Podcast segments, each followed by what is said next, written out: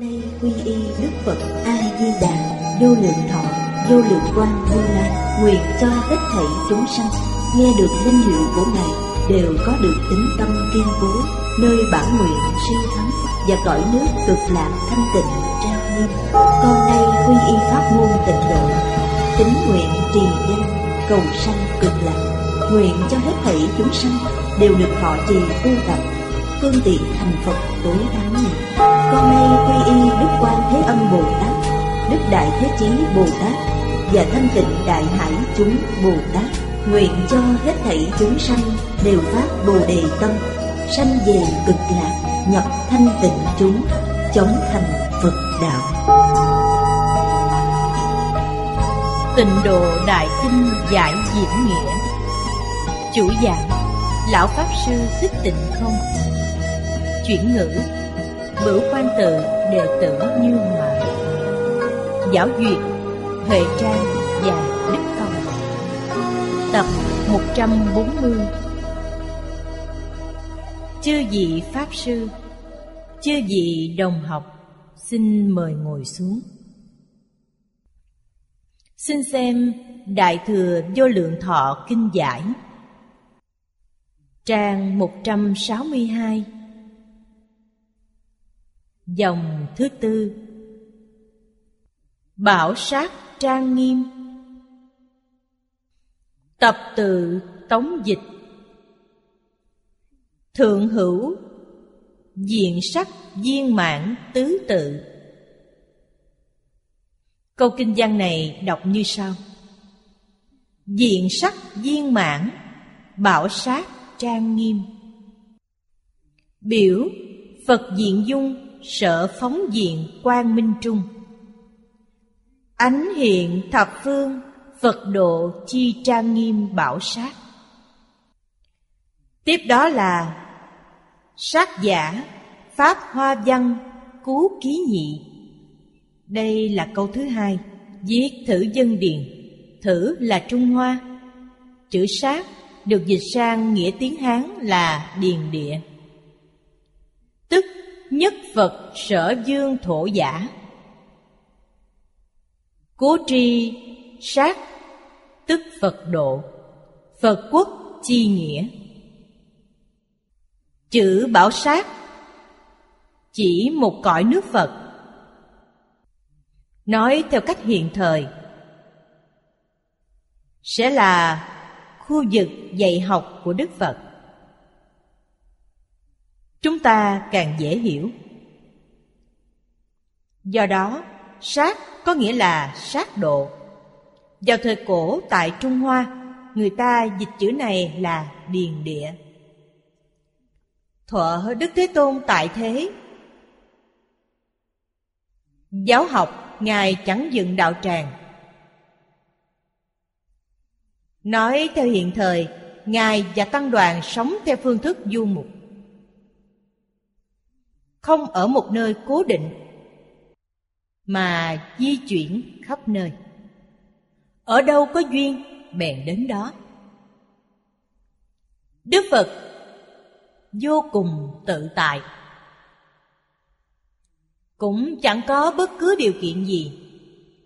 Người nào thành tâm thành ý đến khải thỉnh, ngài đều chấp thuận, nhận lời mời. Vì các ngài đều trụ trong núi. Rừng ven sông. Đêm nghỉ dưới cội cây. Cho nên chẳng cần nơi chốn riêng biệt. Bất luận chỗ nào cũng đều được. Đó là phương thức giáo học của đức thế tôn trong thuở ấy. Chúng tôi cảm thấy phương thức này hết sức tự tại, chẳng phiền nhiễu người khác chút nào.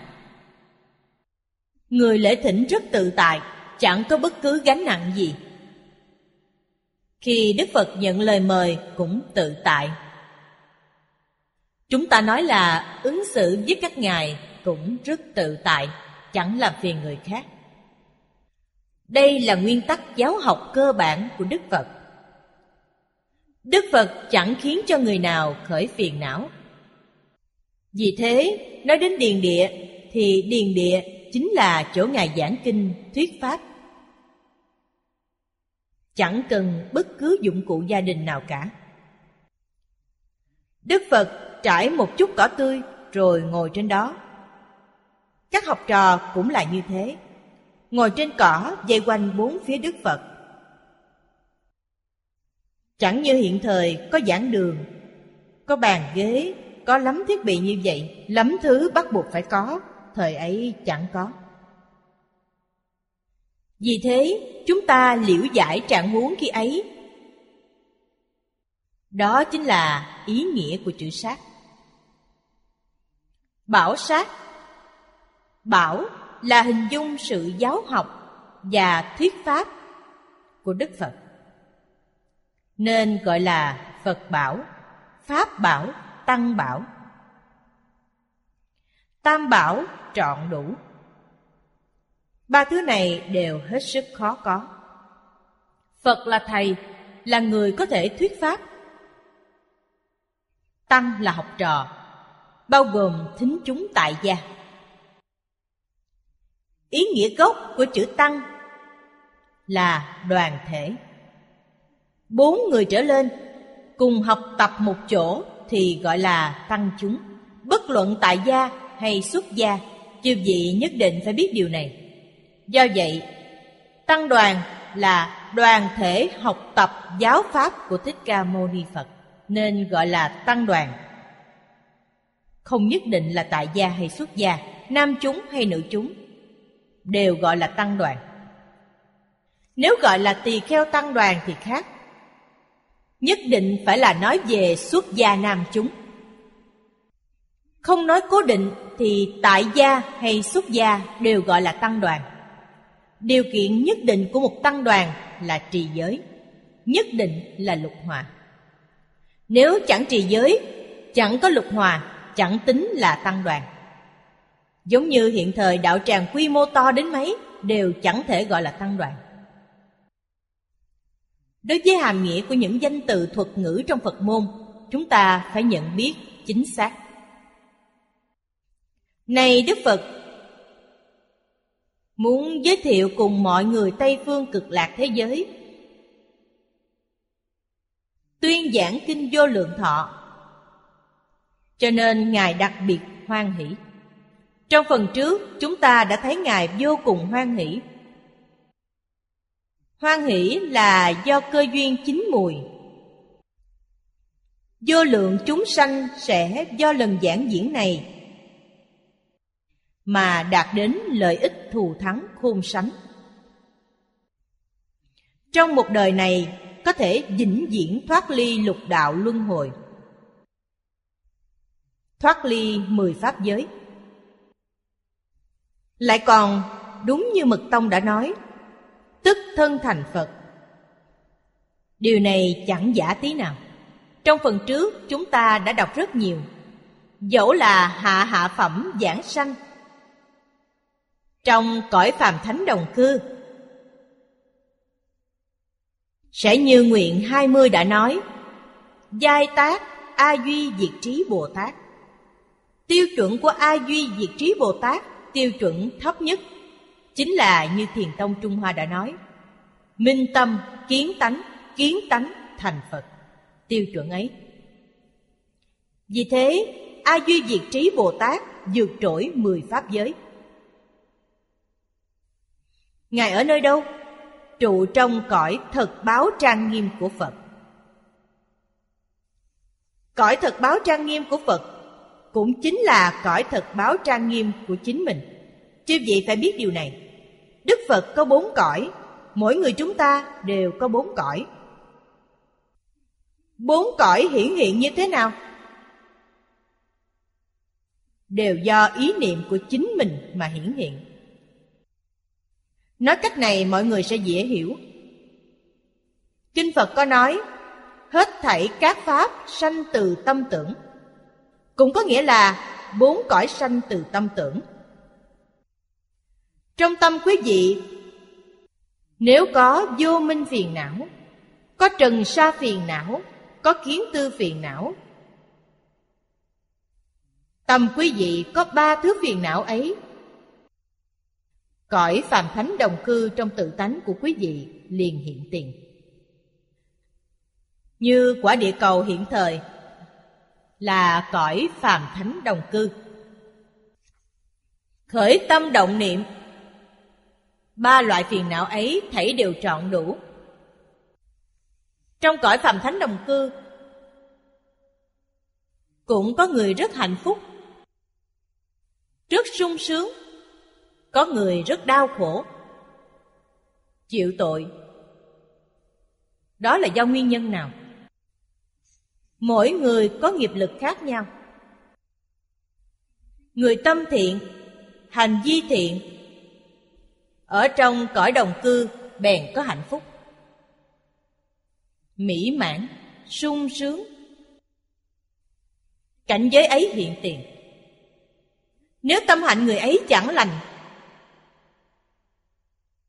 Tiêu chuẩn thiện là thập thiện nghiệp đạo. Do tâm hạnh của người ấy trái nghịch thập thiện nghiệp đạo, Sẽ hiện thành cõi nước bất thiện. Có lắm nỗi đau khổ, Như Kinh đã nói. Tám nỗi khổ xen nhau nung nấu. Có hiện tượng ấy xuất hiện. Nếu nghiêm trọng thì trong cõi đồng cư sẽ hiện gì? Hiện ra ba ác đạo là ngạ quỷ, súc sanh và địa ngục. Chẳng phải do điều gì khác mà có, mà là do tự tâm hiện ra. Trong Kinh Đại Thừa, Đức Phật thường nói, Duy thức sở biến. Thức là phân biệt chấp trước. Từ phân biệt chấp trước của quý vị mà biến hiện cảnh giới ấy. Cho nên đạo lý cảnh chuyển theo tâm là ở chỗ này. Chúng ta liễu giải đạo lý này. Biết chân tướng sự thật này, Đối với lời Phật dạy chẳng hoài nghi mảy may. Vì thế, Trong bất cứ hoàn cảnh nào, Cũng chẳng quán trời hờn người. Biết là gì? Đúng là tự làm tự chịu. Chẳng liên quan đến ai khác. Bởi lẽ Nhân quả cá nhân do chính mình gánh vác. Nếu quý vị oán người khác Sẽ là tội càng thêm tội. Phiền phức có thể to lớn. Hứng chịu khổ báo chẳng bao giờ hết. Vì thế phải hiểu rõ Như thế nào thì sẽ có thể thoát ly biển khổ Thoát khổ, thoát nghèo. Phật Pháp dạy Chúng ta lìa khổ, được vui. Lìa khổ là lìa thoát nghèo khổ. Lìa thoát bệnh khổ. Đạt được an lạc. Quý vị đoạn ác tu thiện. Quý vị đoạn hết thập ác Nghiêm túc nỗ lực tu thập thiện. Mạng giận sẽ chuyển biến. Quả báo cũng chuyển biến. Phật Pháp nói, Mạng giận. Nhưng mạng giận không phải là nhất định. Nó biến đổi theo ý niệm. Một niệm thiện. Cảnh giới thiện quả nhân thiên bèn hiện tiền. Một niệm ác, Cảnh giới ba ác đạo liền hiện tiền. Thiên biến dạng hóa chẳng nhất định. Hiện thời Cả thế giới động loạn Tai biến dị thường trên địa cầu, toàn thể thế giới đều có. Do nguyên nhân nào? Các đồng học học Phật đều biết. Do tâm hạnh chẳng lành của chúng sanh sống trên địa cầu cảm dời. Chứ chẳng do điều gì khác. Nếu chúng ta hỏi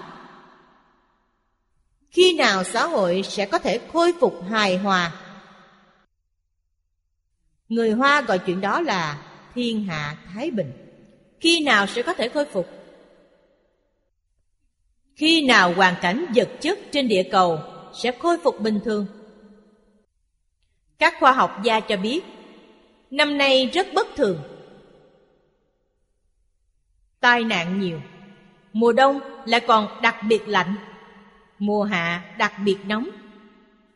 Thời gian hai mùa xuân và thu rất ngắn. Xuân thu vốn đều là ba tháng. Có thể là mùa xuân chỉ có một tháng rưỡi. Mùa thu cũng chỉ có một tháng rưỡi. Thời gian đông và hạ rất dài. vốn cũng là ba tháng, có thể bị kéo dài từ bốn tháng đến năm tháng. Bất bình thường. Vì sao phát sinh tình hình này? Do ý niệm của chúng ta sai trái. Hoàn cảnh là thức biến. Thức là ý niệm. Ý niệm của chúng ta chẳng lành nên phải chịu tội nhiều hơn. Mùa đông đặc biệt lạnh, quý vị thấy 4 năm tháng lạnh cống, chịu tội nhiều. Mùa hạ đặc biệt nóng, thời gian xuân và thu rút ngắn. Chẳng phải là tự nhiên do con người gây ra. Kinh Phật nói kiểu này hết sức khó có. Hiện thời, các nhà lượng tử lực học đã chứng minh Họ chứng minh như thế nào? Họ chứng minh hiện tượng vật chất là giả. Hoàn cảnh cư trụ của chúng ta là hiện tượng vật chất. Còn có nhà khoa học nói, về căn bản, thế gian này chẳng có vật chất tồn tại. Vậy thì chân tướng của vật chất là gì? Họ nói vật chất là huyễn tướng do ý niệm tích lũy liên tục sanh ra. Chúng ta thực sự hiểu đạo lý này. Quý vị thấy Đức Phật đã nói từ 3.000 năm trước Đến gần đây, gần đây các nhà khoa học mới phát hiện được, Có cùng ý nghĩa như Đức Phật nói. Nhưng ngôn ngữ hơi bất đồng, Ý nghĩa hoàn toàn giống như nhau. Chứng minh những điều kinh điển đã nói là đúng. Trong kinh điển có khoa học cao cấp. Những thông tin ấy đem lại tin tức tốt đẹp cho chúng ta chúng ta có năng lực khôi phục trật tự xã hội. Khôi phục địa cầu bình thường. Chỉ cần biến đổi ý niệm là được rồi. Đối với khởi tâm động niệm, tổ tiên đã nói, luân lý, đạo đức, ngũ luân, ngũ thường, tứ duy, bát đức. Đơn giản lắm đơn giản thì quý vị mới có thể ghi nhớ. Đơn giản thì lưu truyền ức dạng năm chẳng bị sai. Cương lãnh trọng yếu là mấy chữ như vậy đó. Chúng ta phải nghiêm túc nỗ lực thực hiện. Phụ tử hữu thân, thực sự làm được niềm thân ái ấy. Tức là hiếu đạo giáo học của thánh hiền. Không gì chẳng đặt những căn cội nơi chữ hiếu. Giáo học của thánh hiền là cội gốc to lớn. Hiếu là nói tới điều gì? Quý vị hãy nhìn vào chữ hán. Chữ hán là phù hiệu trí huệ. Chữ hiếu, Biểu thị của chữ hiếu nghĩa là gì? Nửa phần trên là chữ lão. Nửa phần dưới là chữ tử. Hai phần ấy hợp thành chữ hiếu. Chúng ta có thể thấu hiểu ý nghĩa ấy. Thế hệ trước và thế hệ sau cùng một thể. Chẳng thể tách rời. Trên đời trước còn có đời trước nữa. Sau đời sau còn có đời sau nữa. Ý nghĩa này đã được bao hàm trong ấy. Lão Tử nói, thiên địa và ta cùng gốc, dạng vật và ta cùng một thể. Chẳng phải là ý nghĩa này ư? Người Hoa nói đến hiếu, phát minh chữ ấy trước khi Phật giáo truyền đến Trung Quốc. Trung Quốc có 5.000 năm văn hóa. Phật giáo mới truyền đến Trung Quốc mới 2.000 năm. Trước khi Phật giáo truyền đến, Trung Quốc đã có 3.000 năm văn hóa. Nói tới căn cội này Căn cội hiếu thảo cha mẹ Tôn trọng thầy Chẳng hai chẳng khác với những điều Kinh Đại Thừa đã dạy Kinh giáo Đại Thừa giảng rõ ràng hơn trong Bồ Tát Giới Kinh có nói Hết thảy người nam là cha ta Hết thảy người nữ là mẹ ta. Đấy là nói về quan hệ ngũ luân. Trong Phật Pháp có nói Hết thảy chúng sanh vốn là Phật. Những lời ấy đều do Đức Phật nói. Vì vậy, giáo dục truyền thống Trung Quốc, Dung dén căn bản nơi phụ tử hữu thần. Còn giáo học Phật Pháp Thì đặt dẫn căn bản nơi hết thảy chúng sanh vốn là Phật. Mục đích giáo dục và giáo học của Đức Phật ở chỗ nào? Này quý vị đang mê mất tự tánh, Quý vị vốn là Phật. Nay đã mê Biến thành lục đạo phàm phu Mục tiêu chung cực của Đức Phật Trong việc dạy bảo chúng ta Là muốn khiến chúng ta chuyển phàm thành thánh Trở về vị Phật vốn sẵn có thì sự giáo dục của Đức Phật bèn viên mãn. Thành Phật có khó hay không? Sau khi quý vị đã hiểu rõ nguyên lý được giảng trong kinh, sẽ biết là chẳng khó một chút nào. Buông xuống mà thôi. Buông kiến tư phiền não xuống, bèn thành A-la-hán. Buông trần sa phiền não xuống, sẽ là Bồ Tát. Buông vô minh phiền não xuống Quý vị bèn thành Phật Trở về tự tánh Do vậy Tu học Phật Pháp Nói tới công phu tu hành thực sự Thì là gì? Từ đầu tới cuối là buông xuống mà thôi. Vì sao bảo quý vị buông xuống? Phàm những gì có tướng đều là hư vọng. Chẳng có gì là thật. Nếu là thật, Đức Phật sẽ chẳng bảo chúng ta buông xuống. Bảo quý vị buông xuống Vì tất cả đều là hư vọng. Quý vị buông những thứ hư vọng xuống Chân thật liền hiện tiền Chân thật là gì? Phật tánh Tự tánh thanh tịnh viên minh thể Như Hoàng Nguyên Quán đã nói Bèn hiện tiền Buông vọng xuống chân liền hiện tiền đó gọi là chứng chân. Trong kinh, Đức Phật đã giảng vấn đề này. Giảng về nguyên khởi của vũ trụ. Giảng chánh báo do đâu mà có? Chánh báo là gì? Là chính mình, chính bản thân ta, ta do đâu mà có? Kinh Đại Thừa nói rất rõ ràng Rốt cuộc thân thể của ta là như thế nào? Nhục thân Bao gồm xương, máu, lông trên da, lông tơ, Đều thuộc về chánh báo. Đó là hiện tượng vật chất. Vật chất và tinh thần Đồng thời phát sanh. Vì sao? Trong tự tánh vốn trọn đủ. Huệ năng đại sư kiến tánh đã bảo, nào ngờ tự tánh bổn tự trọn đủ. Trọn đủ những gì? Trọn đủ vô lượng trí huệ, Vô lượng đức năng. Vô lượng thần thông. Vô lượng tướng hảo. Hết thảy đều là vô lượng.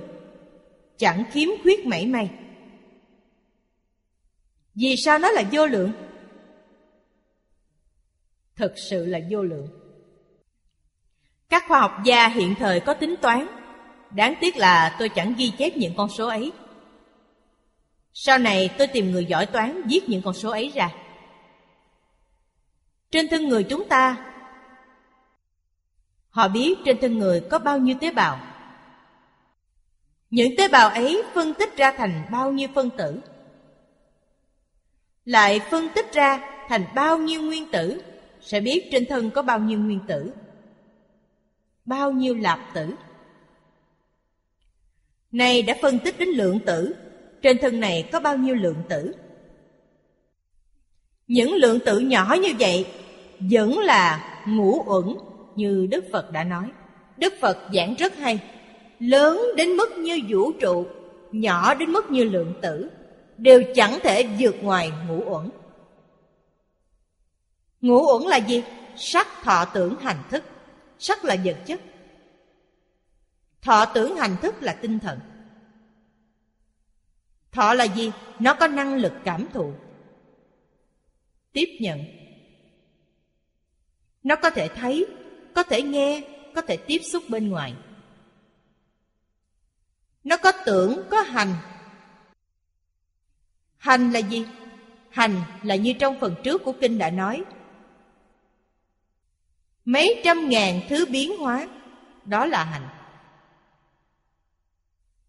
Mấy trăm ngàn thứ biến hóa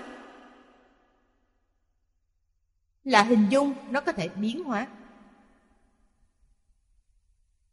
Nó có thức. Này chúng ta gọi thức là tư tấn. Tức tinh tức Có bao nhiêu tinh tức Trong một tiểu quan tử có tinh tức trọn khắp pháp giới hư không giới. Tất cả tinh tức đều ở trong đó. Chẳng sót một điều nào. Vì vậy, trong Phật Pháp có khoa học bậc cao. Có người hỏi tôi một câu hỏi khó.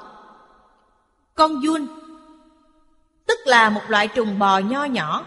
Quý vị dùng dao chặt nó làm đôi, Nó liền biến thành hai con. Nó không chết, Cả hai con đều sống.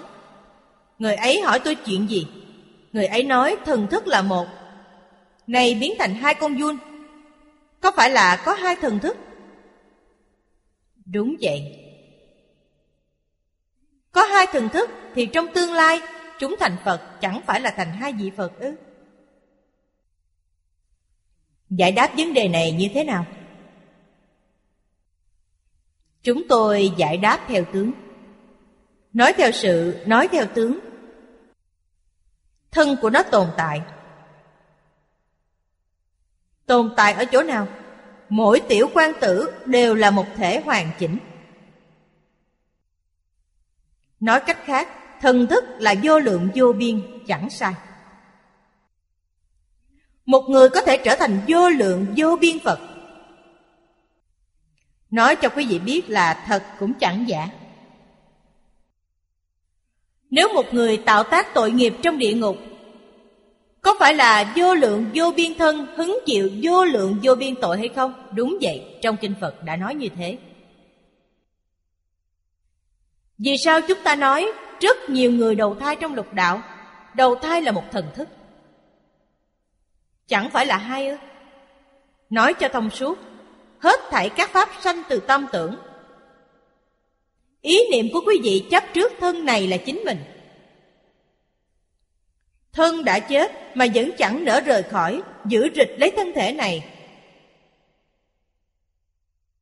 Nên gọi là thủ thi quỷ. Trọn chẳng biết thân lẫn tâm đều là giả. Chẳng phải là Quán Thế Âm Bồ Tát đã nói rất rõ ràng trong tâm kinh. Mọi người hằng ngày đều niệm kinh ấy. Vì sao hoàn toàn chẳng sử dụng được? Bồ Tát nói rất rõ Hành thâm bát nhã A-la mật đa thời Chiếu kiến ngũ uẩn giai không. Sau đấy càng nói tỉ mỉ hơn Sắc bất dị không, không bất dị sắc Thọ tưởng hành thức diệt phục như thị. Nếu quý vị tham cứu thấu triệt kinh văn ấy Vấn đề của quý vị sẽ được giải đáp Chẳng còn nữa. Quý vị chẳng có vấn đề ấy Bởi lẽ nếu quý vị chấp trước Nó sẽ biến thành một. Nếu chẳng chấp trước Nó liền biến thành rất nhiều. Vì vậy Phật, Bồ Tát có thể phân thành vô lượng vô biên thân. Địa ngục cũng là như thế Xác thực là phân thành vô lượng vô biên thân trong địa ngục Để lãnh chịu vô biên hình phạt Đến nay, kinh văn đã được học thuyết khoa học chứng minh. Dễ hiểu hơn trước kia. Vì thế, đối với kinh văn sâu xa, uyên áo như thế này, mà cổ nhân có thể thấu hiểu, chúng ta bội phục họ nằm dốc sát đất. Hiện thời, nhờ các báo cáo của các nhà khoa học, chúng ta được đắc lực rất nhiều. Đem chúng so sánh với Phật học, chúng ta liễu giải Phật Pháp càng rõ ràng hơn. Ở đây là nói đến nguồn cội của bảo sát. Mặt Đức Phật phóng quang. Trong quang là gì? Trong quang minh có vô lượng vô biên cõi Phật. Quý vị thấy quang minh hiện bóng cõi báo trang nghiêm của mười phương cõi Phật. Nói cách khác, trong Phật quang hiện ra đạo tràng thuyết pháp giáo học của mười phương chư Phật. Bảo sát là đạo tràng. Các ngài hoạt động tại đó. Giảng kinh, dạy học cũng ở nơi đó. Người nào có thể thấy hiện tượng này? Pháp thân Bồ Tát.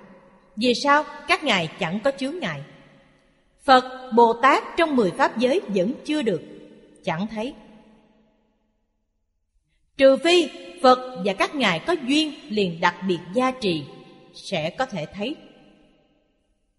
Chẳng được Phật lực gia trì sẽ chẳng thấy. Nhưng Pháp thân Bồ Tát không cần gia trì. Bất cứ lúc nào cũng đều có thể thấy. Tiếp đó là tống dịch tục vân. Như thị công đức, đắc dị tằng hữu. Cái gì chiêu thị thập phương? Phật tương khai diễn đệ nhất hy hữu chi pháp. Cố hiện thị tiền sở dị kiến chi thụy. Cố bổn kinh trung tục viết Tùng tích dĩ lai. Dị sở tàng kiến. Hỷ đắc chiêm ngưỡng sanh hy hữu tâm. Mấy câu này cho biết, Trong bản tống dịch có hai câu như thế. Tiếp theo đó, Có tất cả bốn câu. Diện sắc viên mãn, Bảo sát trang nghiêm, Như thị công đức đắc dị tàng hữu. Đó là kinh văn trong bản tống dịch. Chiêu thị thập phương. Chiêu là chiêu minh. Thị là thị hiện. Thị hiện rõ rệt cho mười phương chúng sanh được thấy nghe. Bao hàm ý nghĩa. Này Thích Ca Mâu Ni Phật, Sẽ khai diễn Pháp hy hữu bậc nhất. Chúng ta phải ghi nhớ câu này. Phương pháp hy hữu bậc nhất là Kinh Vô Lượng Thọ. Vì vậy, Kinh Vô Lượng Thọ có thể gọi là kinh bậc nhất trong các kinh do chư Phật đã nói. Lời này cũng chẳng phải do chúng tôi tùy tiện thốt ra. Thiện đạo đại sư đã nói, chư Phật sở dĩ hưng xuất thế các ngài đến hiện thân và thuyết pháp. Trong thế gian này, duy thuyết di đà bổn nguyện hải. Có nghĩa là phật đến thế gian này để giáo hóa chúng sanh, độ thoát chúng sanh, giúp chúng sanh phá mê khai ngộ, giúp chúng sanh lìa khổ được vui. Ngài đã dùng phương pháp gì? Thứ nhất là dùng phương pháp này vô lượng pháp môn khác. Nhằm phụ trợ phương pháp này. Giống như một cội cây to, phương pháp này là cội rễ. Ngàn kinh dạng luận là cành cây, thân cây, rồi ngọn cây, lá cây là những thứ đó. Còn kinh này là căn bản. Chúng ta cũng nghe các tổ sư Đại Đức bảo, Hoa nghiêm là căn bản của hết thảy các pháp. Chẳng sai. Chẳng sai tí nào cả. Kinh Hoa Nghiêm xác thực là căn bản. Vì sao? Thích Ca Mâu Ni Phật minh tâm kiến tánh. Sau khi kiến tánh, Ngài đã hoàn toàn nói ra cảnh giới đã thấy. Đó là Đại Phương Quảng Phật Hoa Nghiêm Kinh Há có sai. Đương nhiên Hoa Nghiêm là căn bản Pháp Luân. Hết thảy các Pháp được nói trong 49 năm Đều là cành lá của Hoa Nghiêm. Từ xưa, các vị tổ sư Đại Đức đã công nhận điều này. Vậy thì vì sao Kinh Vô Lượng Thọ lại biến thành bậc nhất? Chúng ta đọc kỹ Kinh Hoa Nghiêm sẽ hiểu rõ. Kinh Hoa Nghiêm. Cho đến cuối cùng, viên mãn như thế nào? Tự tu viên mãn. Độ chúng viên mãn. Viên mãn như thế nào? Cuối cùng, Mười đại nguyện dương của Phổ Hiền Bồ Tát Dẫn về cực lạc. Dẫn về cực lạc là dẫn về kinh vô lượng thọ. Hoa nghiêm đạt đến rốt ráo viên mãn Là trở về vô lượng thọ.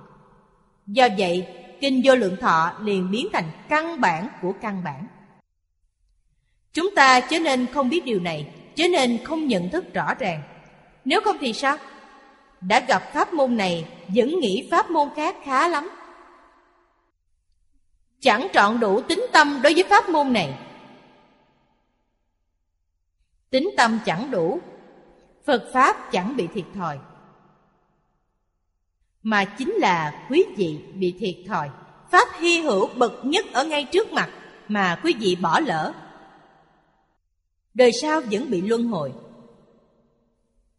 Vẫn phải sanh tử. Quý vị sai lầm mất rồi. Vì thế, câu này có ý nghĩa sâu xa. Quý vị phải thừa nhận bộ kinh này là pháp hy hữu bậc nhất. Cố hiện thị, Tiền sở dị kiến chi thụy, Đức Phật hiện tướng lành, Phóng quang hiện thụy. Trong hết thảy các kinh, Quý vị chẳng thấy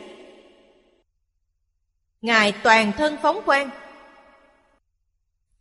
Vì thế kinh này nói tiếp, Tùng tích dĩ lai, Đây là nói về tôn giả A Nan. Ngài A Nan là thị giả của Đức Phật. Đức Phật giảng kinh, Ngài chưa hề vắng mặt một buổi nào. Trước đây Ngài chưa thấy Đức Phật hoan hỷ dường ấy. Đức Phật hiện tướng thù thắng gần ấy. Chúng ta phải ghi nhớ tướng được biến hiện này. Đức Phật chẳng khởi tâm động niệm, Chẳng có phân biệt chấp trước. Vì sao mỗi ngày hiện tướng khác nhau? Đức Phật vĩnh viễn trụ trong tự tánh. Sách Hoàng Nguyên Quán nói, Tự tánh thanh tịnh viên minh thể. Đó là trụ xứ của Phật. Chẳng lìa tự tánh. Trong tự tánh chẳng có phân biệt chấp trước, Chẳng có khởi tâm đồng niệm. Đức Phật thị hiện trong mười pháp giới, Thị hiện trong tam đồ, Cũng chẳng có khởi tâm đồng niệm. Hết thảy chúng sanh thấy Phật thị hiện. Toàn là do nghiệp cảm của chúng sanh. Nghiệp của chúng sanh niệm niệm khác nhau. Phạm phu chúng ta không biết. Chúng ta biết thô niệm, Nhưng chẳng biết tế niệm. Di Lạc Bồ Tát bảo, Một cái khẩy ngón tay có 32.000 ức Trăm ngàn niệm Chúng ta chẳng biết các niệm ấy Chúng là thật, chẳng giả. Nếu là khẩy ngón tay mau lẹ trong một giây có thể khẩy năm lần, thì trong một giây có bao nhiêu niệm? Tính theo cách nói của Di Lặc Bồ Tát, sẽ là một sáu trăm triệu. Làm sao quý vị có thể biết được nổi? Niệm niệm đều khác nhau. Vì thế, Kinh nói, Mấy trăm ngàn thứ biến hóa. Lời ấy là thật, Chẳng giả tí nào. Ngài nói, Toàn là chân tướng sự thật. Toàn là cảnh giới như lai đích thân chứng đắc. Chẳng phải là tùy thuận ý niệm của phạm phu chúng ta, Mà là cảnh giới do Ngài đích thân chứng. Vì thế, Ngài A Nan trông thấy A Nan đại diện cho đại chúng dự hội, Hỷ đắc chiêm ngưỡng, Sanh hy hữu tâm. Khẳng định trong các đại chúng dự hội Cũng có một tâm trạng ấy. Thử biểu A Nan tuy cửu thị Phật trắc Đảng như tư thụy tượng, Tiền sở dị kiến Kim nhật hạnh năng Chiêm thị không ngưỡng, Kiến thử quang minh, Tâm trung hoan hỷ Nải khởi hy hữu nan tao chi tưởng Câu này ý nói lên cảm nhận của tôn giả A Nan vào lúc ấy. Quá hy hữu. Cơ hội thành Phật viên mãn trong một đời đã đến rồi. Ư thị A Nan tùng tòa nhi khởi. Ca sa bị thể. Đảng lộ hữu kiên, thử danh thiên đảng hữu kiên nải tỳ keo trí kính chi cực đấy là sự lễ kính của hàng đệ tử xuất gia đối với đức phật thiên đảng hữu kiên là cách kính lễ nhất. Tấm y mà giới phật giáo trung hoa đắp hiện thời được gọi là ca sa. Quý vị thấy để lộ vai phải. Vì sao phải lộ vai phải? Niệm niệm chẳng quên phụng sự thầy. Đối trước thầy hành lễ. Thầy có chuyện gì muốn sai bảo quý vị làm, Sẽ hết sức thuận tiện. Tay phải ở ngoài, Sẽ phục vụ rất nhanh nhẹn. Có thể tiếp nhận. Niệm niệm chẳng quên phụng sự sư trưởng. Ở nhà thì hiếu thuận với cha mẹ. Cũng là niệm niệm chẳng quên chuyện do cha mẹ đã giao phó. Sẽ thực hiện rất nhanh. Chớ nên lười nhác Biểu thị ý nghĩa này. Bình thường thì sao? Bình thường thì Ikasa phủ kính hai dài. Hở vai bên phải là hành lễ. Quý vị thấy trong tiểu thừa, Nam truyền tiểu thừa, Họ quấn ca sa trên người. Bước vào đại điện, Bèn lộ tay phải. Phật giáo truyền đến Trung Quốc. Trung Quốc thuộc khu vực ôn đới. Thuở Phật cư trụ tại Ấn Độ. Ấn Độ là xứ nhiệt đới. Nên họ ăn mặc rất đơn giản. Ba y là đủ rồi. Xứ nhiệt đới thì đến đêm. Ba y coi như là chăn đắp. Ban ngày đều phủ lên thân Khi làm lụng thì chỉ dùng một tấm y Thường nói y năm điều là quần áo lao động Y bảy điều là lễ phục thông thường, là lễ phục mặc thường xuyên. Từ 9 điều trở lên cho đến 25 điều là đại lễ phục. Tấm y hiện thời của chúng ta là 25 điều, nghĩa là đại lễ phục. Đức Phật giảng kinh, chúng ta đến nghe kinh là đại lễ. Bởi lẽ, trong giảng đường, hoạt động Phật giáo là giảng học chẳng có hoạt động nào khác đức thế tôn thăng tòa thuyết pháp học trò cung kính đến nghe giảng tất cả đều trật áo hở vai phải đều mặc đại lễ phục. Trường quỵ hiệp trưởng, trường quỵ giả, song tất trước địa. Có thể quỳ lâu dài. Khi hành lễ bái Phật, có lúc sẽ sử dụng hồ quỵ. Hồ quỵ là chỉ có một chân đặt xuống đất. Cũng là hành lễ. Biểu thị Đức Phật có sai phái gì, quý vị bèn đứng lên rất mau. Đều là tâm thái ắt phải có để phụng sự bậc trưởng thượng. Chẳng dám lười nhát, tán loạn. Sử dụng theo ý nghĩa này. Trong trường quỵ cũng có hồ quỵ. Một chân đặt sát đất. Ở đây nói là hai gối đặt sát đất cũng là trường quỷ. Trong trường quỷ có hai loại, cho nên không biết. Hiệp trưởng giả Hợp tả hữu lượng trưởng chi thập chỉ Cố hữu danh hiệp thập. Ấn Độ dĩ hiệp trưởng biểu kính lễ. Biểu nhất tâm chuyên chú cung kính chi nghi. Mười đầu ngón tay biểu thị điều gì? Biểu thị tán loạn. Chúng ta có rất nhiều ý niệm. Nghĩ đông, tưởng tây. Khi cung kính bèn chấp hai tay lại, Biểu thị chúng ta thu hồi sự tán loạn, Nhất tâm chuyên chú. Đó là có ý nghĩa này.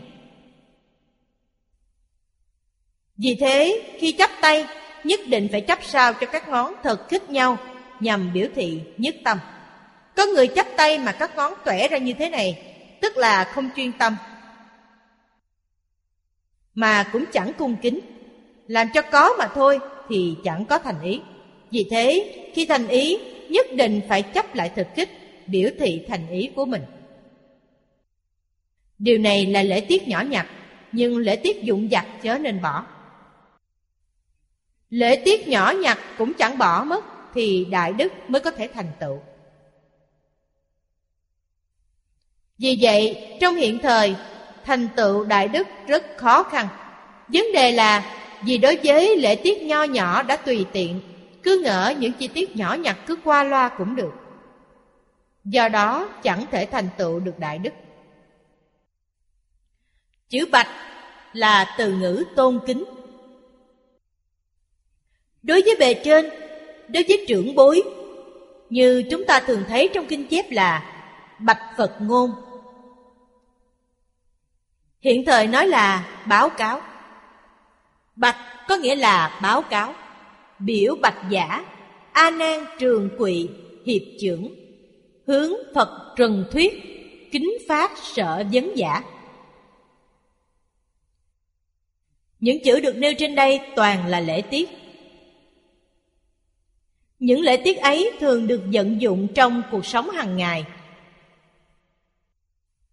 Là lễ tiết đối với tất cả các vị tôn trưởng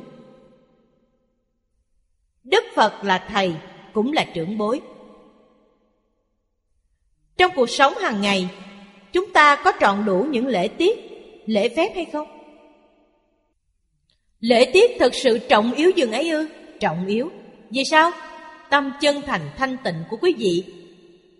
Người khác nhìn chẳng ra. Nhưng nó sẽ được bộc lộ qua các động tác. Chúng ta làm theo cách như vậy. Đương nhiên là chính mình chân thành, biểu thị sự chân thành của chính mình. Ngoài ra còn là giáo hóa chúng sanh. Đặc biệt là trong thời đại này, mọi người quên khuấy lễ kính. Chúng ta bất luận ở nơi đâu, quý vị làm chuyện này sẽ là công đức, là tu công đức. Bất luận ở nơi chốn nào, quý vị thấy người khác, người khác là trưởng bối của chúng ta. Hoặc là tuổi tác cao hơn chúng ta Lớn hơn 10 tuổi trở lên là trưởng huynh Lớn hơn 20 tuổi là bậc ngang gia dế với cha ta chính mình là giảng bối. Hoặc là trông thấy người cấp bậc cao hơn chúng ta. Hễ trông thấy phải hành lễ. Mà lễ thì phải cung kính. Lễ tiết trong Phật môn là khi xá chào phải khom mình 90 độ để hành lễ. Điều này có tất yếu hay không? Có chứ. Quý vị thấy chúng tôi hễ nhìn thấy người khác, Bèn khom mình 90 độ để hành lễ. Trong tâm quý vị bèn sanh lòng hoan hỷ. Người hiện thời chẳng có lễ tiết, Thấy cha mẹ người trên mà gật đầu Thì kể ra cũng còn khá. Vì có lúc đầu họ cũng không thèm gật nữa kìa. Nếu chẳng có lễ, Thưa cùng chư vị, chẳng có tâm cung kính vì sao? Điều gìn giữ trong lòng nhất định thấu lộ ra ngoài. Trong tâm quý vị thực sự thành kính, bên ngoài tự nhiên là lễ tiết như vậy, chẳng cần ai dạy. Quý vị rất cung kính một ai đó. Trông thấy người ấy, đúng là sẽ cư xử khác hẳn. Vì thế, người hiện thời bỏ sót lễ. Nhưng cũng chẳng có ai dạy. Nên tâm thành kính chẳng có. Học thứ gì cũng đều học chẳng thành. Vì sao? Ứng quan đại sư nói rất hay. Một phần thành kính được một phần lợi ích. Mười phần thành kính được mười phần lợi ích. Quý vị chẳng có thành kính Làm sao đạt được? Dẫu là vị thầy giỏi đến mấy Hoặc bậc thánh hiền đến dạy quý vị Phật, Bồ Tát đến dạy quý vị Quý vị đều chẳng đạt được lợi ích gì. Vì sao? Thiếu tâm thành kính. Điều này cho thấy chẳng phải là Phật hay Bồ Tát không đến Mà là do Phật Bồ Tát Thấy quý vị chẳng có thành kính Có đến cũng vô dụng. Phật Bồ Tát thực sự đến sẽ giúp quý vị tạo nghiệp. Phật Bồ Tát chẳng nở lòng nào. Vì sao? Không chân thành, bất kính. Là tội, là lỗi. Lẽ nào Phật, Bồ Tát giúp quý vị tạo tội lỗi? Vì vậy, các ngài lánh xa. Đó là lòng từ bi chân chánh. Chẳng khiến cho chúng ta vì bất kính thánh hiền mà phạm tội lỗi. Nên các ngài tránh né. Quý vị thấy Phật, Bồ Tát vì chúng ta thị hiện là từ bi, mà tránh né chẳng đến vẫn là từ bi. Hiểu đạo lý này, chúng ta muốn cầu học, thực sự mong cho học nghiệp và đạo nghiệp của chính mình thành tựu. Thì thành tựu nơi đâu? Thành tựu từ tâm cung kính. Điều này rất quan trọng. Bản thân tôi cầu học thuở trước là một thí dụ tốt. Chúng tôi chẳng có quan hệ gì với thầy. Căn bản là chẳng quen biết. Nghe tiếng thầy được rất nhiều người cung kính. Tán thán. Chúng tôi biết đó là một vị thầy tốt. Nên được nhiều người tán dương như vậy. Học đòi mau toại, tự tiến cử. Chúng tôi viết thư cho thầy. Chúng tôi là một gã nghèo túng. Hèn mọn. Mong học mà chẳng có duyên phận viết một bức thư thỉnh cầu thầy chấp thuận cho chúng tôi được học bàn thính. Khi thầy dạy, cho phép chúng tôi được dự thính. Tôi cung kính viết lá thư ấy. Thầy nhận được, bèn hẹn tôi gặp mặt, trực tiếp nói chuyện. Chúng tôi giữ lễ đối với thầy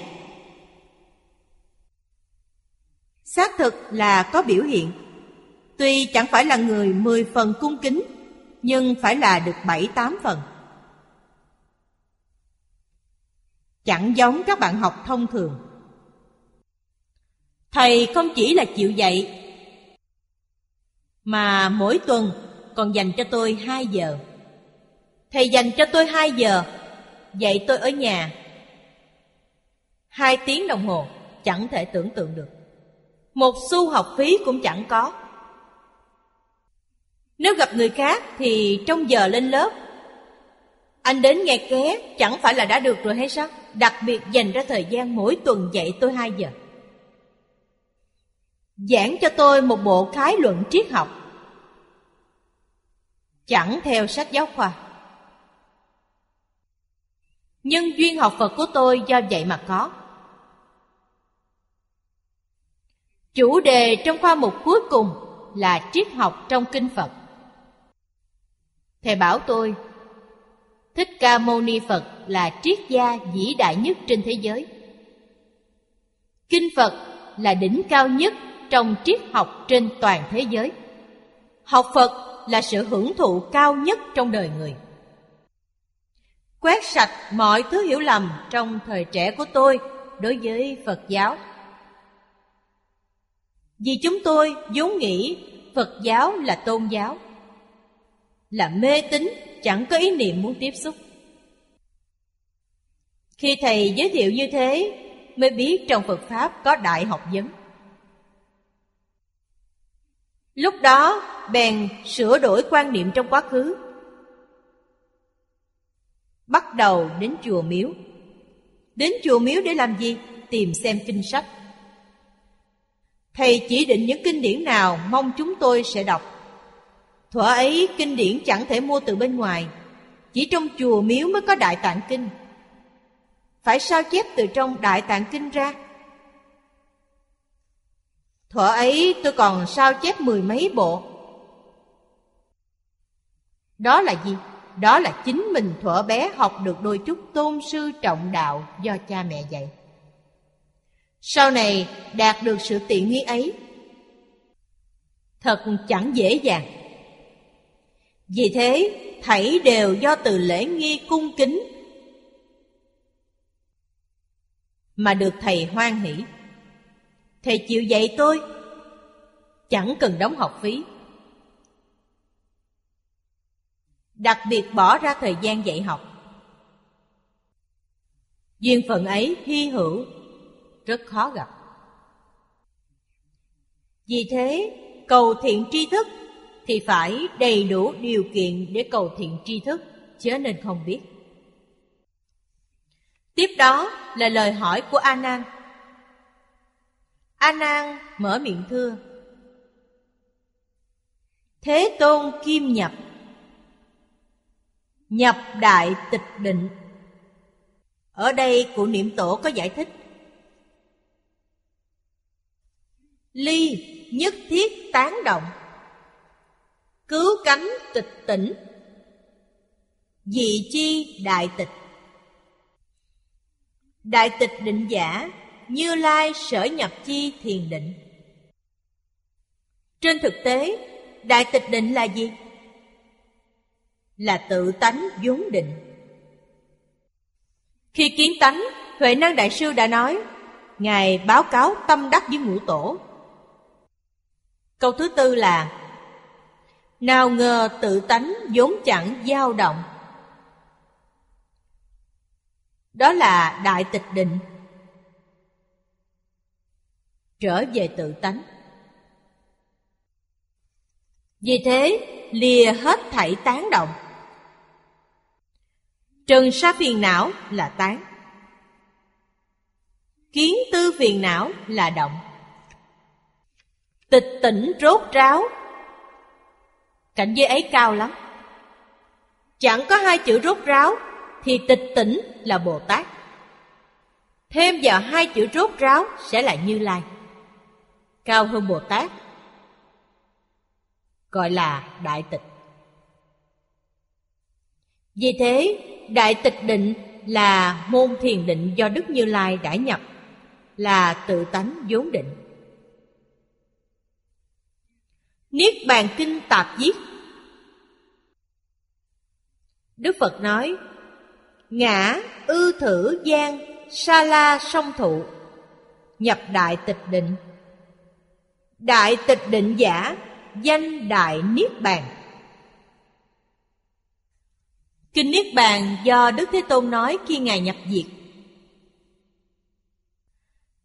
Thích Ca Mâu Ni Phật rời khỏi thế gian này. Người thế gian nói, Thích Ca Mâu Ni Phật đã chết Phật có sanh tử hay không? Thưa cùng chư vị, chẳng có Phật chẳng có sanh tử, Chúng ta có sanh tử hay không? Nói cho quý vị biết, Chúng ta cũng không có sanh tử Chúng ta sanh tử là thân có sanh tử nhưng linh hồn chẳng có sanh tử. Thật vậy, chẳng giả. Linh hồn hết sức tích cực Trong khoảng thời gian Và không gian này. Chúng ta xem quyển sách này. Khải tác quân đoàn Đông Chinh Trung Quốc chi mê. Chuyện này được phát hiện gần đây nhất. Là chuyện từ 2.100 năm trước. Là thật, chẳng giả. Đại đế khải tác Của đế quốc La Mã Phái một đoàn quân hơn 10 vạn người xâm lược Trung Quốc. Quả thật, đường xá xa xôi. Đội quân đến mười mấy vạn người. Theo báo cáo cho biết, Kỵ binh là 2 phần 3 Bộ binh là 1 phần 3 Một đội ngũ khổng lồ chẳng thể di chuyển quá nhanh. Nếu kỵ binh tiến trước, Đằng sau bị lạc khỏi đội ngũ thì không được rồi. Ban đêm, Đóng quân nghỉ trong lều, Đều ở cùng một chỗ. Một đoàn quân khổng lồ như vậy Đi từ La Mã Đến Trung Quốc Là mất hơn một năm Khi đi đến dùng Tân Cương hiện thời, Đoàn quân ấy gần như đã có hai dạng người chết vì bệnh truyền nhiễm. Chúng ta biết họ rời khỏi La Mã, chẳng bổ sung thêm quân. Cho nên số lính một mực giảm bớt, chẳng được bổ sung. Ở Trung Quốc, họ cùng quân Trung Quốc giao chiến tại Tân Cương. Quân đội La Mã được huấn luyện kỹ càng Thuở ấy họ vô cùng nổi tiếng nhất Âu Châu Là quân đội rất hung hãn Vì thế họ cũng rất kiêu ngạo Coi thường người Hoa Người Hoa nhỏ con hơn họ. Dốc dáng lại lùng tịch. Nhưng người Hoa có mưu mẹo, Dùng trí để thắng. Đánh một trận đầu với người Hoa Bị chết hơn 9.000 người. Sau khi giao chiến với Trung Quốc, Chẳng dám khinh địch. Niềm tin sẽ chiếm lĩnh Trung Quốc cũng đã mất đi. Chỉ sợ chẳng có năng lực chiếm đóng Trung Quốc. Nhưng mệnh lệnh của Đại đế Khải Tác chẳng thể trái nghịch. Cứ tiếp tục tiến về hướng đông. Đi đến hành lang Hà Tây, Tức là đến vùng Cam Túc, Thì quân đội đã mất đi 2 phần 3 Tử vong vì giao tranh trên đường đi. Hoặc tử vong khi hành quân, hoặc tử vong vì bị tai nạn bất ngờ. Đặc biệt là chẳng chịu nổi khí hậu sa mạc cho nên tới được hành lang hà tây cả đoàn quân đội chỉ còn sót lại gần như chưa tới một vạn người cuối cùng toàn bộ cánh quân ấy bị diệt rốt cuộc còn lại hơn một trăm người. Họ đã tự sát tập thể tại Cam Túc, ở Trung Quốc. Câu chuyện đã được kể rất rõ ràng và cũng được kể hết sức tường tận là thật chẳng giả. Quý vị thấy quỷ hồn của những người đã chết từ 2.100 năm trước được gọi là cô hồn giả quỷ. Họ ôm nỗi chấp trước. Vẫn tự coi mình là một quân đoàn trú đóng tại nơi ấy. Thống soái khá lắm, là con trai thứ ba của Khải Tác. Tức Tam Dương Tử. Binh lính yêu mến vị thống soái này và thống soái cũng yêu thương binh lính. Hiện thời, cánh quân lính hồn ấy đã biến thành du hồn, hết sức tích cực. Dựa vào thân một người để kể câu chuyện này. Chúng tôi đến thăm La Mã, đem chuyện này nói với người La Mã. Người La Mã có biết hay không? biết. Quả thật là trong lịch sử của họ có ghi chép, sau khi đã phái đi một đạo quân, bèn chẳng có tin tức, biến thành một điều bí ẩn. Thuở ấy người ta tưởng chắc là do bị lạc đường, nên đội quân ấy bị mất tích. Nay thì biết toàn bộ đã chết tại Trung Quốc. Quý vị thấy chuyện cách đây 2.100 năm, những linh hồn ấy vẫn còn hết sức tích cực. Chẳng giả. Sau khi đã chết, họ biết rất nhiều chuyện. Biết gì vậy? Giết người phải đền mạng. Cướp đoạt phải đền nợ. Chẳng đạt được tí ti tiện nghi nào. Vì thế cuốn sách ấy là giáo dục nhân quả sau nhiều năm sống trong khổ sở như vậy, họ gặp Phật Pháp, bèn quy y tam bảo tập thể. Bồ Tát từng bảo họ, Trung Quốc chẳng phải là chỗ của quý vị, quý vị đến đây làm gì? Tôi đọc cuốn sách ấy, đối với tôi, câu nói đó có một sự khải thị rất lớn. Nói rõ điều gì? Dùng chiến tranh để cướp đoạt thì đoạt được vẫn là do trong mạng quý vị vốn có. Quý vị nói xem có an uống hay không? Trong mạng chẳng có, dùng phương pháp chiến tranh vẫn chẳng thể đoạt được. Vì thế, lập tức khiến cho chúng tôi nghĩ đến người Nhật phát động chiến tranh xâm lược Trung Quốc, đánh nhau 8 năm rồi đầu hàng. Trung Quốc chẳng phải là nơi trốn của Nhật Bản, quý vị đến làm gì? Tin tức này cho chúng ta biết. Dùng võ lực chiếm đoạt người khác rất sai lầm. Phạm tội ác rất nặng. Cổ nhân nói rất hay. Mạng lý hữu thời chung tu hữu mạng lý vô thời mạc cưỡng cầu. Quý vị phải tin vào nhân quả báo ứng quý vị mong phát tài trong kinh có lý luận và phương pháp để phát tài Quý vị học theo thì mới có thể phát tài. Đúng lý, đúng pháp thì mới có thể đạt được. Không đúng lý, không đúng pháp Dựa vào phiền não tập khí của chính mình Dùng các thứ thủ đoạn bất chánh để đạt được Vẫn là do trong mạng có nếu trong mạng chẳng có sẽ không đạt được. Dẫu đạt được rồi cũng bị mất đi. Sao lại khổ sở đến thế? Vì thế, giáo dục nhân quả tốt đẹp lắm. Có thể giúp chúng ta sống cuộc đời bình thường. Chúng ta cầu trí huệ. Cầu sống lâu. Cầu của cải. Trong kinh Phật đều có các phương pháp. Có lý luận Hãy đúng lý, đúng pháp mà cầu. Trong cửa nhà Phật có cầu ắt ứng. Chẳng có gì không cầu được. Khó nhất là cầu thành Phật. Quý vị thấy thành Phật mà còn có thể cầu được thì những thứ tiếng tâm, lợi dưỡng thế gian thường gọi là công danh phú quý. Nhìn theo Phật Pháp sẽ toàn là chuyện giặt giảnh.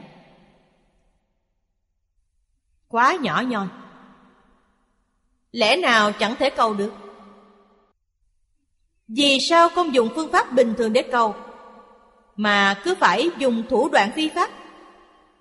Do thủ đoạn phi pháp mà cầu được Là do trong mạng quý vị có Nhưng vẫn là phạm tội.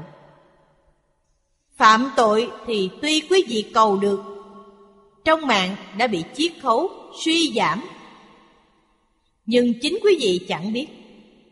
Nếu quý vị biết Trong mạng quý vị phú quý là do nhiều đời nhiều kiếp trong quá khứ đã tu tập tích lũy. Trong Phật Pháp có đạo lý to lớn. Chớ nên không biết. Kinh văn đã nêu rõ trạng huống khi Thích Ca Mâu Ni Phật diệt độ. Ngài ở trong rừng Sa La sông thụ, lìa khỏi thế gian ở nơi ấy. Nhập Đại Tịch Định Đại Tịch Định Đại Tịch Định là Đại Bác Niết Bàn Nhập Vô Dư Niết Bàn Đức Phật đã khuất bóng. Đây là tướng cuối cùng trong tám tướng thành đạo của Thích Ca Mâu Ni Phật. Vì sao phải thể hiện tướng ấy?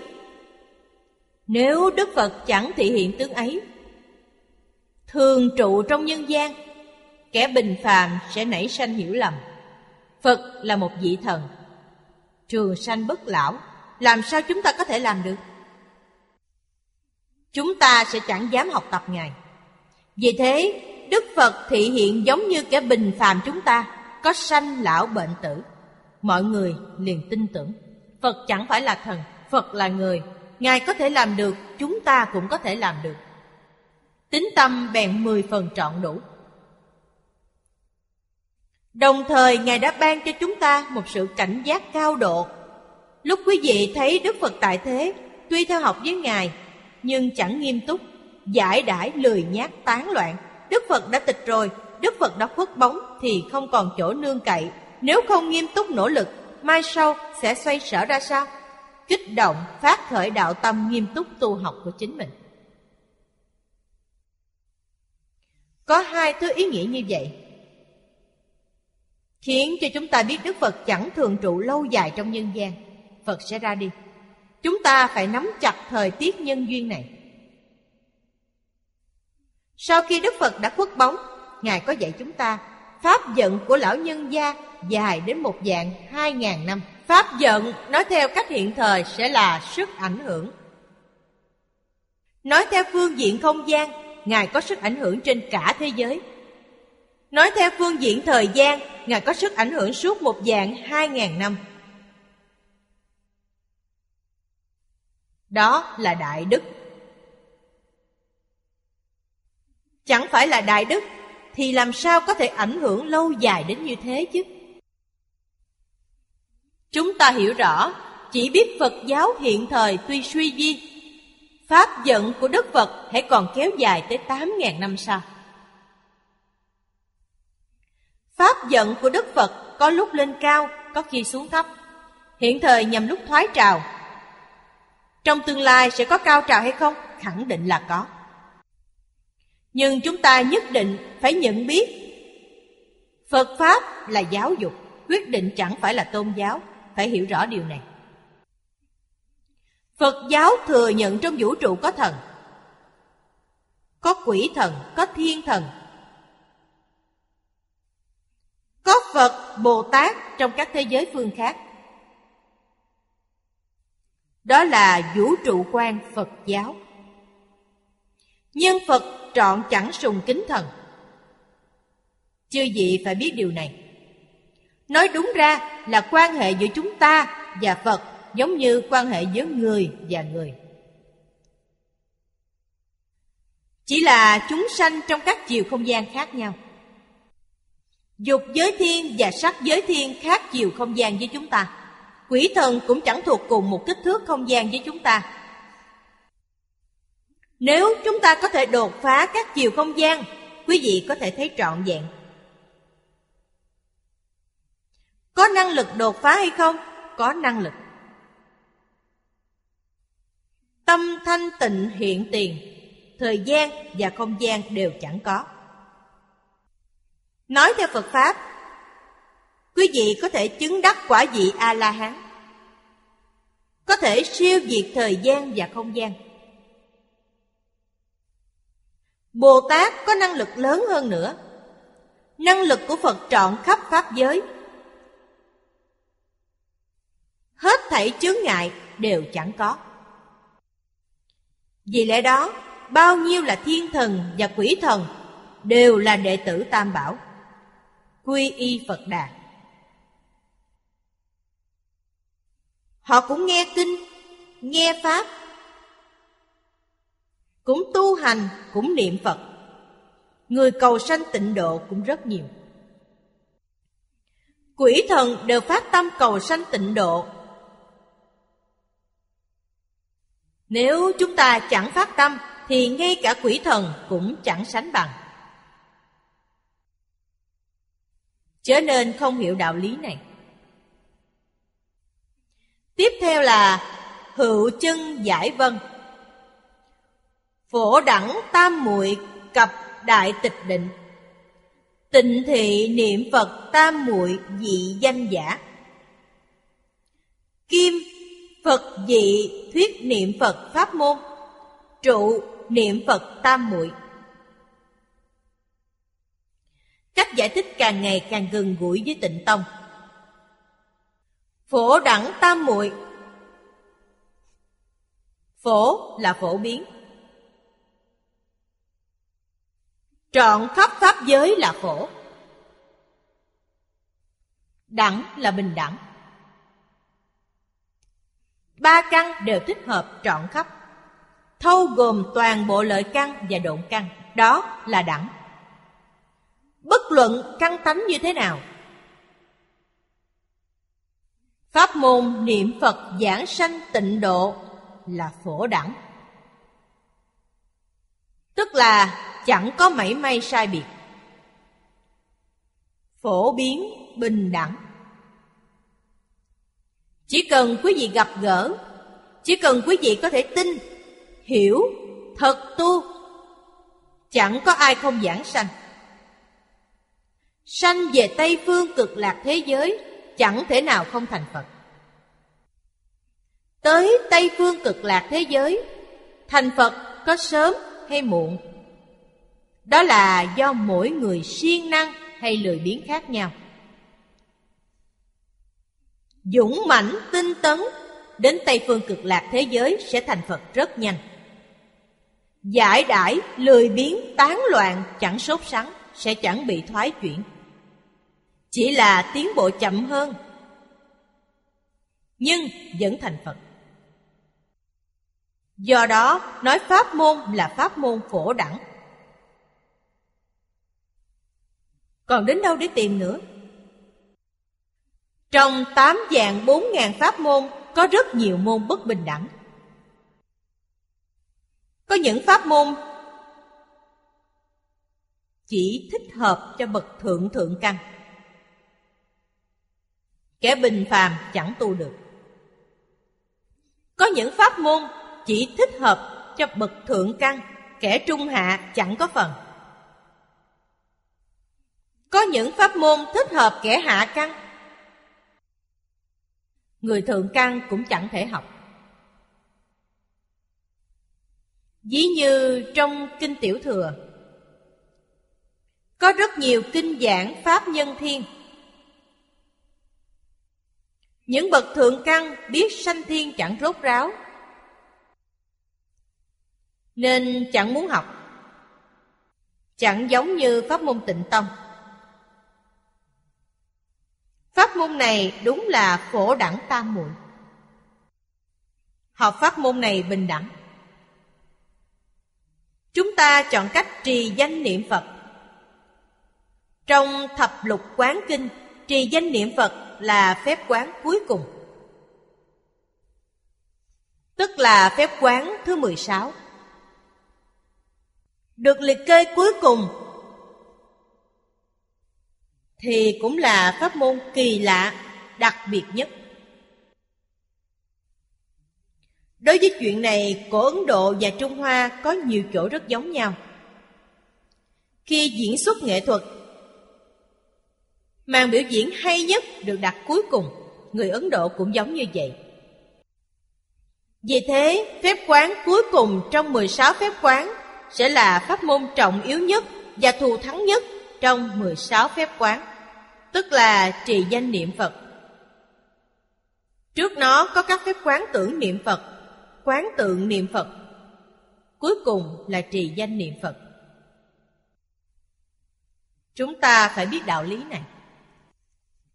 Kinh dạy Phổ đẳng tam muội cập đại tịch định Tịnh thị niệm Phật tam muội dị danh là biệt danh. Phổ đẳng tam muội là niệm Phật tam muội. Kinh còn gọi nó là Đại Tịch Định. Kim Phật dị thuyết niệm Phật Pháp môn. Trụ niệm Phật tam muội.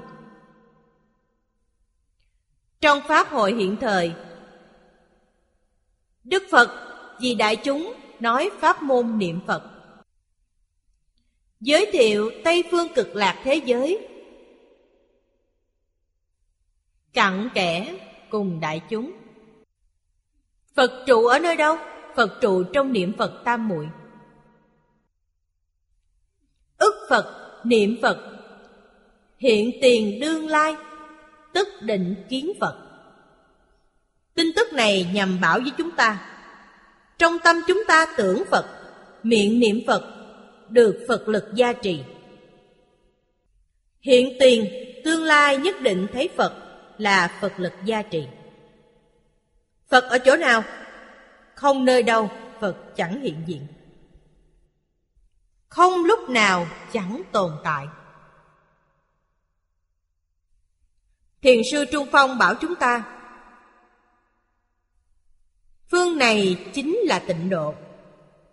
Tịnh độ chính là phương này Vì thế Phật không có lúc nào chẳng hiện diện Không nơi đâu chẳng hiện hữu Phật do đâu mà có? Phật là tự tánh biến hiện. Tự tánh di đà, duy tâm tịnh độ. Tâm ta chính là di đà, di đà chính là tâm ta. Quý vị thấy đó, nói rất rõ ràng, rất minh bạch. Những đoạn kinh văn khai thị ấy để giúp chúng ta đoạn nghi sanh tính. Khi trước tôi thường nói Chúng ta mong mỏi xã hội an định, thế giới hòa bình. Phải như thế nào thì mới thực hiện được? Người trên thế giới Ai nấy đều có thể làm tròn những việc thuộc về bổn phận của chính mình. Điều này rất trọng yếu, tương thân, tương ái. Những người có nghề nghiệp khác biệt cùng nhau hợp tác xã.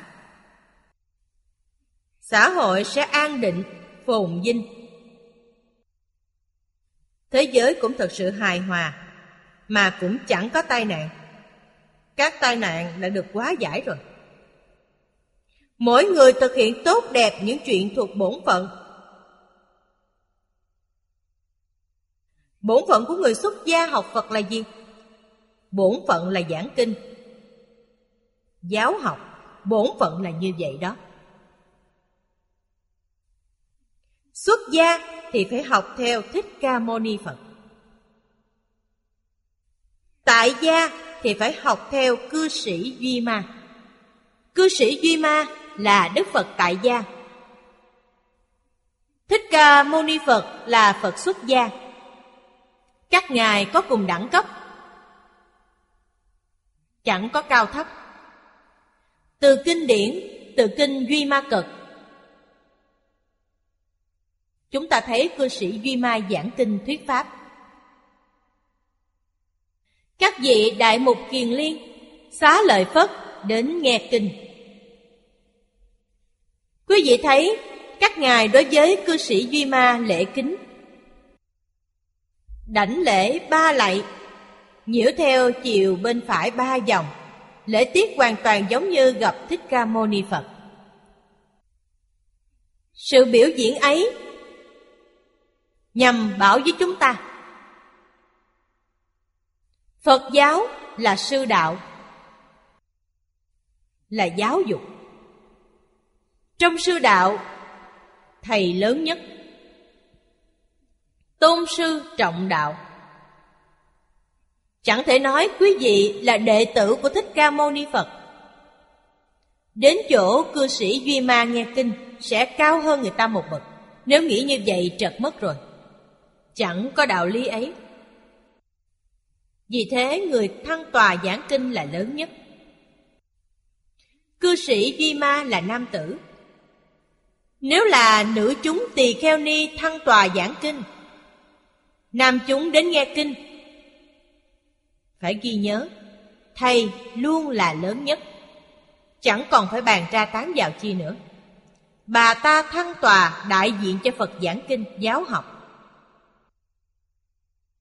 Tỳ kheo trông thấy phải lễ bái. Không lễ bái tức là chẳng tôn trọng Pháp. Vị tỳ kheo ni ấy lại chẳng dám nhận lễ. Làm như thế nào? Đặt trên giảng đài Trước mặt vị ấy một bức tượng Phật. Khi người ta lạy sẽ là lạy tượng Phật. Ta ở sau tượng Phật. Cách làm này cũng đúng Pháp Cũng rất tốt. Trước giảng đài thờ tượng Phật Khi tỳ kheo đến sẽ bái Phật. Do đó, Phật Pháp có phương tiện thiện xảo, chẳng đánh mất tâm cung kính. Vì tâm cung kính chẳng phải chỉ là cung kính Pháp, cung kính Thầy, mà còn khiến cho đại chúng đều trông thấy, làm cho đại chúng đều học tập. Người lên đài thăng tòa đại diện cho Phật khi vị thầy của chính mình nếu đến nghe học trò giảng kinh thì cũng phải đối trước người giảng xá chào. Cung kính tam bảo. Đó là biểu diễn. Thường nói là làm ảnh hưởng chúng. Đều là nhằm hướng dẫn, giáo hóa chúng sanh. Vì vậy, dụng ý biểu thị Pháp rất sâu. Cố tri đại tịch định Thông thuyết, Tức chi Phật chi thiền định, Danh Đại Bác Niết Bàn. Nhược án Kim Kinh, Tắc chỉ niệm Phật Tam Muội. Niệm Phật Tam Muội xưng Bảo Vương Tam Muội. Chi Tam Muội Trung Dương. Kim Nhật Thế Tôn khai diễn tịnh độ Pháp môn. Cố nhập niệm Phật Bảo Vương Tam Muội. Ý nghĩa này rất sâu. Từ danh xưng của Tam Muội, chúng ta có thể thấu hiểu. Kim Kinh là nói đến Kinh Vô Lượng Thọ. Nói về điều gì? Niệm Phật Tam Muội. Niệm Phật Tam Muội được gọi là Bảo Vương. Hai chữ này rất khó có. Bảo là tỷ dụ. Hình dung pháp môn này quý báu. Quý vị thấy bảy báo trong thế gian. Vàng, bạc, lưu ly mã não dân dân, quý vị có được bảy báo. Sẽ xa lìa sự nghèo cùng thiếu thốn trong cuộc sống vật chất. Đạt được của cải giàu có. Ở đây chữ bảo chỉ phật pháp. Phật pháp còn trân quý hơn bảy báo của thế gian. Của báo trong thế gian có thể giúp đỡ thân mạng, khiến cho thân mạng quý vị sống thoải mái. Pháp bảo có thể giúp đỡ huệ mạng, cũng có nghĩa là pháp bảo đem lại cuộc sống tinh thần. Còn thù thắng hơn cuộc sống vật chất. Cuộc sống vật chất dẫu phong phú cách mấy đi nữa mà chẳng có cuộc sống tinh thần đó gọi là giàu mà không vui. Người ấy tuy giàu có, tuy địa vị rất cao, sống cuộc đời rất nhọc nhằn. Chúng ta thường thấy chuyện này trong xã hội, gần như mỗi ngày quý vị đều thấy như vậy. Họ sống cuộc đời chẳng vui sướng, chẳng hạnh phúc. Người có cuộc sống tinh thần phong phú sẽ sung sướng tuy nghèo cùng, chẳng có của cải, hèn mọn. Chẳng có địa vị, tức là chẳng có địa vị trong xã hội. Chẳng có tài sản, nhưng mỗi ngày sống vui sướng. Niềm vui đó do đâu mà có? Niềm vui sanh từ trí huệ. Trí huệ là cội nguồn của cuộc sống tinh thần. Thực sự đem lại hạnh phúc mỹ mãn, vui sướng vô cùng nói nông cạn, người có trí huệ chẳng tạo nghiệp. Không tạo nghiệp sẽ chẳng hứng chịu khổ báo. Tương lai chẳng có thân này, tuyệt đối không vào ba ác đạo. Tâm địa thanh tịnh, người công phu tốt đẹp một chút, sẽ biết chính mình đến đâu. Không nhất định phải là học phật thì mới biết trước lúc mất. Người chẳng học phật cũng tự biết trước lúc mất. Có nhiều người sanh lên cõi trời. Lúc mạng chung, chư thiên sẽ đến tiếp dẫn. Đồng nam đồng nữ cõi trời đến tiếp dẫn người ấy giảng sanh. Biết sẽ ra đi khi nào? Phước báo cõi trời lớn hơn nhân gian nhiều lắm. Tâm địa cũng thanh tịnh hơn nhiều. Người công phu tu hành tốt đẹp, chứng đắc quả dị lại càng chẳng cần phải nói nữa. Có a la hán tiếp dẫn. Thiện thần tiếp dẫn. Bồ tát tiếp dẫn giảng sanh tây phương cực lạc thế giới là a di đà phật đến tiếp dẫn quý vị thấy thù thắng giường ấy đó gọi là bảo vương tam muội Tu niệm Phật Tam Muội như thế nào? Kinh dạy chúng ta, Phát Bồ Đề Tâm Một mực chuyên niệm Khi nào sẽ đắc Tam Muội? Tam Muội là tiếng Phạn. Dịch nghĩa sang tiếng Hán là chánh thọ. Hoặc là chánh định. Thọ là hưởng thụ. Chánh thọ là sự hưởng thụ đúng đắn. Trong kinh, Đức Phật đã dạy, Lục đạo phàm phu hưởng thụ cuộc sống hàng ngày bất bình thường. Đức Phật nói có năm thứ cảm thụ. Thân, có khổ vui. Tâm, có lo mừng. Vì thế, năm thứ cảm thụ ấy là nói gộp thân và tâm lại, tức là khổ, lạc, ưu, hỷ, xả. Chữ cuối cùng là xả, tức là thân chẳng có khổ vui, tâm cũng chẳng có lo mừng nay khổ lạc ưu hỷ xả đều chẳng có nên gọi là xả thọ trên thực tế xả thọ và chánh thọ hết sức gần gũi vì sao chẳng gọi xả là chánh vì thời gian xả rất ngắn Rất nhanh, quý vị lại có khổ lạc ưu hỷ xả. Chánh thọ là khổ. Lạc ưu hỷ thật sự chẳng có. Chẳng có khổ lạc ưu hỷ xả thì gọi là chánh thọ. Chánh thọ là như trong tựa đề kinh có nói, thanh tịnh bình đẳng giác. Thanh tịnh là chánh thọ của A-la-hán và Bích Chi Phật. Là cảnh giới tam muội của các ngài.